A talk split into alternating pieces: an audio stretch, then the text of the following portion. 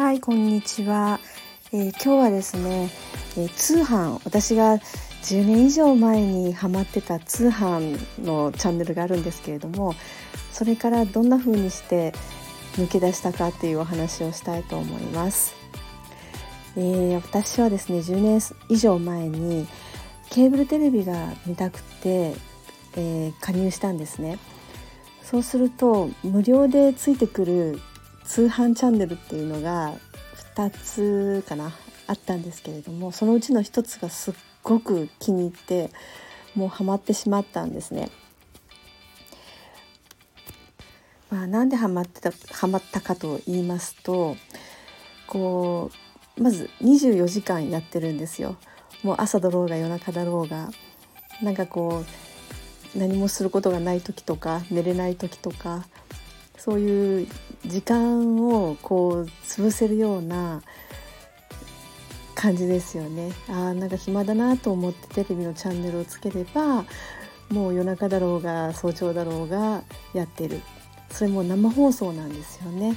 なのでなんかこうあこの人今働いてるなんかこう 録画だとあ録画なんだなと思いながらこの人今働いてないしあのね あの、まあ、家かどうかでもこの人もう寝ちゃってるんだろうなみたいな感じなんですけどもこの生放送っていうのはすごくなんかこう私一人ぼっちじゃなないみたいな感じでちょっと寂しかったんでしょうね。で一人ぼっちじゃないみたいな感じであのなんていうかもうハマってしまったんですね。でなんならそもそも見たかったケーブルテレビのチャンネル、まあ、有料のチャンネルですよね。まあ私あの海外ドラマが見たかったんですけども海外ドラマ見ないでその通販番組の 通販のチャンネルを見てた感じなんですね。でまあ買いましたそんなねあの高いものは買わないんですけどねまあ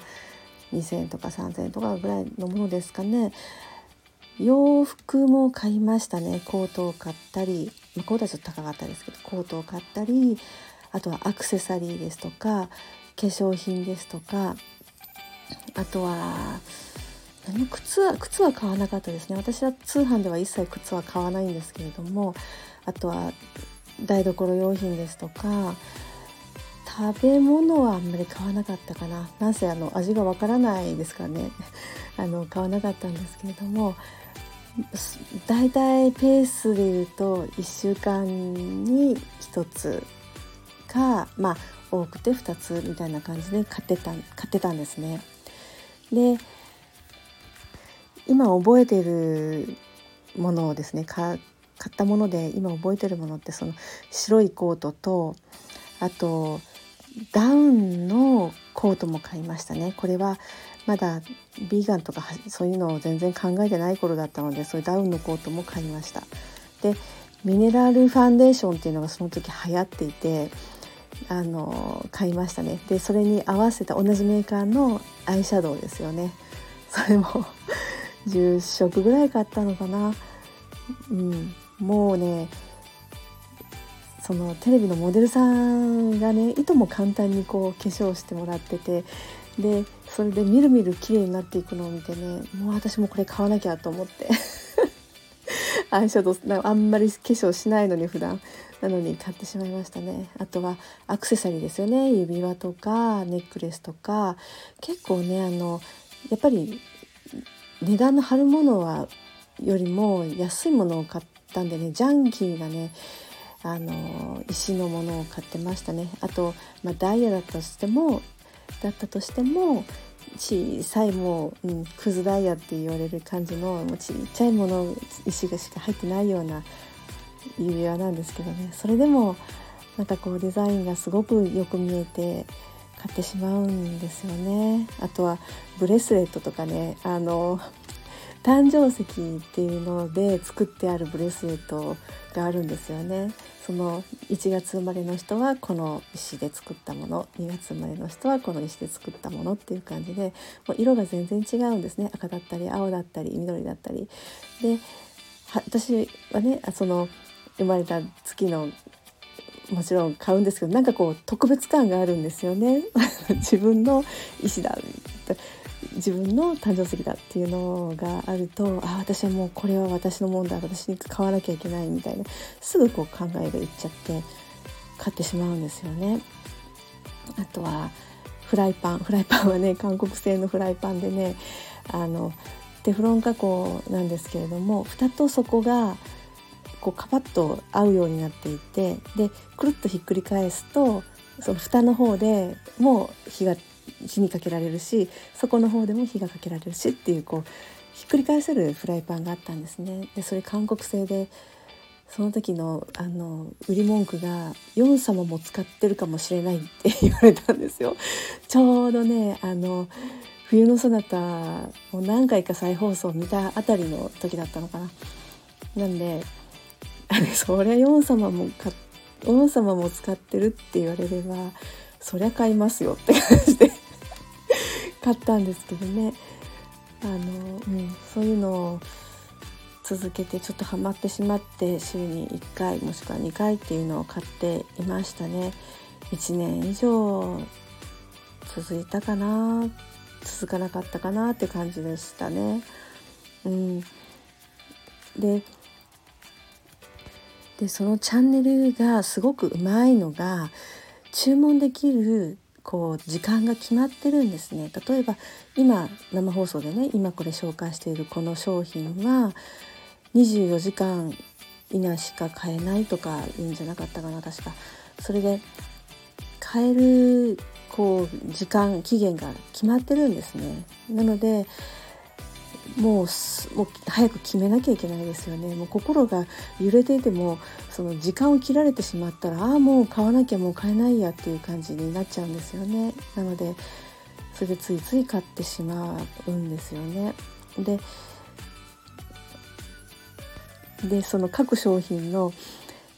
売れ具合っていう売れ行き状況っていうのももう刻一刻とその番組の中で出るんですね。一つの商品がだいたい1時間番組なんですね。その1時間番組の中で商品を一つだけ紹介するっていう感じなんですけどね。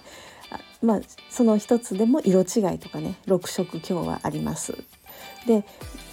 そのどの色がのどのサイズがどの色のどのサイズがどれぐらい売れてます。あと何パーセントしかありませんとか 在庫がありませんとかそういうのがもう画面の左下にずっと出てるような感じで。でもうどんどん売れ売り切れちゃうんですよね。この色売り切れました。このサイズのこの色売り切れました。で見せられるとねああどうしようどうしようってもうまたそれでねこう